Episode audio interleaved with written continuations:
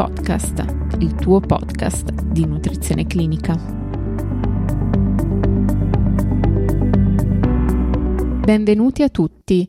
Oggi, grazie al contributo della dottoressa Sara Boni, dietista, che sta per conseguire la laurea magistrale in nutrizione umana, benessere e salute e che ora opera nelle province di Forlì Cesena e Ravenna, parleremo della dietoterapia nell'acne vulgaris. Prima di lasciarvi a questo interessante approfondimento, ricordo che per sostenere NC Podcast è possibile effettuare una donazione mediante Satispay o carte utilizzando il link presente nelle note della puntata o nella pagina donazioni sul sito ncpodcast.net. Lascio ora la parola alla dottoressa.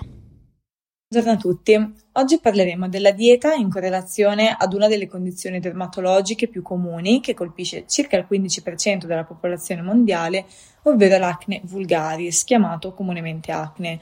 Questa patologia è considerata una vera e propria malattia cronica che colpisce principalmente le zone localizzate sul viso, ma anche sulla schiena e sul petto. La patogenesi è multifattoriale e quello che sappiamo è che alla base c'è una problematica di tipo infiammatorio che colpisce soprattutto durante l'adolescenza, ma può persistere o addirittura svilupparsi ex novo anche in età adulta. Parlando di alimentazione, ora passeremo in rassegna le tre categorie di macronutrienti analizzandone una per volta. Partendo dai glucidi, possiamo dire che questa classe di macronutrienti non è affatto nociva di per sé per la pelle di chi soffre di acne, ma piuttosto un effetto potenzialmente dannoso potrebbe averlo l'indice glicemico. Infatti, alimenti con un indice glicemico elevato sono associati all'insorgenza di iperglicemia, iperinsulinemia e aumento della produzione di fattori di crescita insulinosimile IGF-1. L'insulina, come sappiamo, influenza la funzione del fegato, ma anche delle ghiandole surrenali e ipofisarie, promuovendo la produzione di ormoni androgeni e globuline leganti agli ormoni sessuali e partecipando quindi alla produzione di sebo. Per quanto riguarda la fibra, anch'essa appartenente alla classe dei glucidi, possiamo dire che attualmente il suo ruolo nella fisiopatogenesi dell'acne non è stato sufficientemente chiarito dagli studi presenti in letteratura scientifica. Passando alla classe delle proteine, eh, sicuramente la categoria di alimenti proteici maggiormente presi in considerazione negli studi presenti in letteratura scientifica e attualmente maggiormente sconsigliati per chi è affetto da questa patologia sono i latticini, principalmente il latte. Negli anni sono state formulate diverse ipotesi per quanto riguarda il meccanismo con cui il latte vaccino potesse avere effetti nocivi sulle manifestazioni cutanee della malattia. Un primo meccanismo sembra rimandare alla presenza di aminoacidi a catena ramificata, principalmente la leucina, che pare poter stimolare un complesso enzimatico particolare in grado di interagire con gli stimoli alla base della comparsa dell'acne. Un secondo meccanismo riguarda i composti steroidei presenti all'interno di questa bevanda che sembra possano favorire lo sviluppo a livello dei follicoli piliferi di Cutibacterium acnes, che è un batterio gram positivo collegato a molte patologie cutanee, tra cui proprio l'acne, e sembra possa anche favorire un'eccessiva cheratosi. Passando invece alla classe dei lipidi eh, e partendo dagli acidi grassi saturi, possiamo dire che l'alto contenuto di questi acidi grassi, in particolare di acido palmitico nella dieta, porta ad un'influenza positiva sulle interleuchine 1-alfa e 1-beta e di conseguenza allo sviluppo di infiammazione cutanea e ad un aumento di secrezione di sebo. Quindi possiamo dire che per questa patologia le indicazioni confermano le raccomandazioni da dieta mediterranea per la popolazione generale di ridurre il più possibile eh, gli acidi grassi saturi, inclusi gli acidi grassi trans, le cui fonti principali, ricordiamo, sono oli vegetali idrogenati che si trovano principalmente nella margarina, nei dolciumi e nei prodotti da fast food. Passando invece agli acidi grassi poliinsaturi, eh, qui è doverosa una distinzione fra omega 3 e omega 6. Infatti gli acidi grassi omega 3 sono estremamente positivi eh, per questi pazienti in quanto l'EPA, l'acido eicosapentaenoico, è in grado di bloccare l'azione delle ciclossigenasi che, come sappiamo, è, è l'enzima responsabile della produzione di prostaglandine che, dando origine a infiammazione, aumentano la produzione di sebo. Inoltre gli omega 3 sono in grado di aumentare la tolleranza cutanea agli agenti batterici, quindi sono estremamente positivi e assolutamente da consumare quotidianamente. Gli acidi grassi omega 6 invece hanno l'esatto effetto opposto a quello degli omega 3 in quanto appartengono a un gruppo di precursori di fattori proinfiammatori per cui un'eccessiva introduzione di questi componenti nella dieta non porterà beneficio a chi soffre di questa patologia. Abbiamo parlato di macronutrienti, eh, ora facciamo una rapida revisione di ciò che la letteratura scientifica sostiene in merito all'influenza dei micronutrienti presenti nella dieta sull'acne.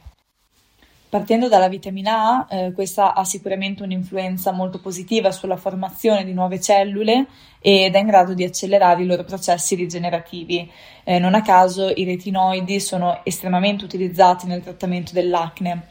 Noi con l'alimentazione riusciamo principalmente ad introdurre beta-carotene, che è un carotenoide pro-vitamina A, presente in carota, zucca, peperoni, albicocche, ma anche in tanti altri alimenti vegetali. Passando invece alla vitamina C, anche questa è estremamente positiva, eh, grazie alle sue proprietà antinfiammatorie ma anche cicatrizzanti, che naturalmente sono eh, molto benefiche nella cura della pelle di pazienti che soffrono di questa patologia. Anche la vitamina D sembra essere benefica in quanto diminuisce la secrezione di sebo ed è in grado di inibire anche la crescita di Cutibacterium acnes, che appunto è il batterio gram positivo precedentemente citato. Infine la vitamina E, eh, come sappiamo è una delle vitamine con un effetto antiossidante più potente, eh, è anche antinfiammatoria e antiseborroica. In letteratura sono citate anche le vitamine del gruppo B, che sembrano portare anch'esse ad una riduzione dell'infiammazione e ad un aumento della qualità della vita dermatologica, fatta eccezione per la vitamina B12 perché da alcuni studi sembra che l'integrazione alimentare con alte dosi di questa vitamina possa effettivamente peggiorare le lesioni da acne, specialmente nelle donne. In generale i dati della letteratura indicano anche la possibilità di utilizzare le vitamine per alleviare gli effetti collaterali dei trattamenti contro l'acne.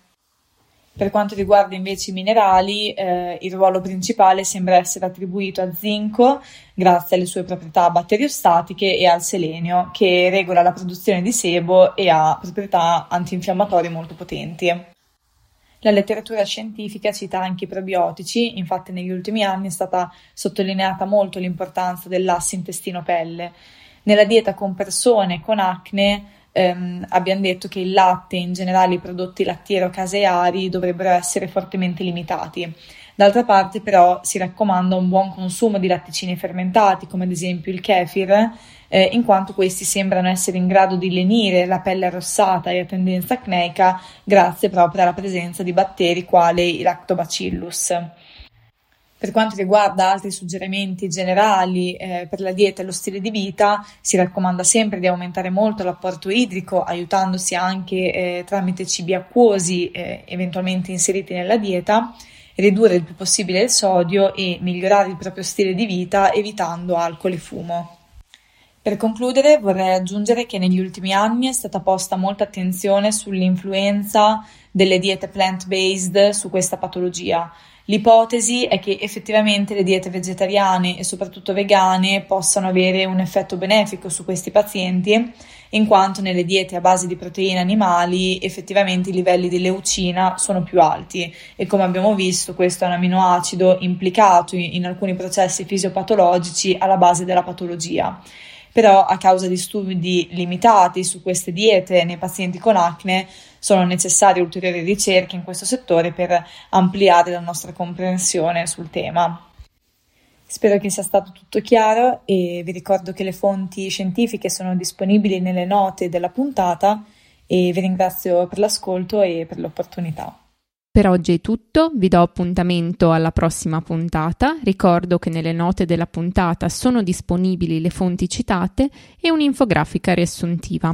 Per ulteriori approfondimenti vi invito a seguirci nelle nostre pagine social, Instagram, LinkedIn e sul canale YouTube di NC Podcast e per qualsiasi informazione potete contattarci all'indirizzo email info-ncpodcast.net. Ringrazio ancora la dottoressa Boni per il suo contributo.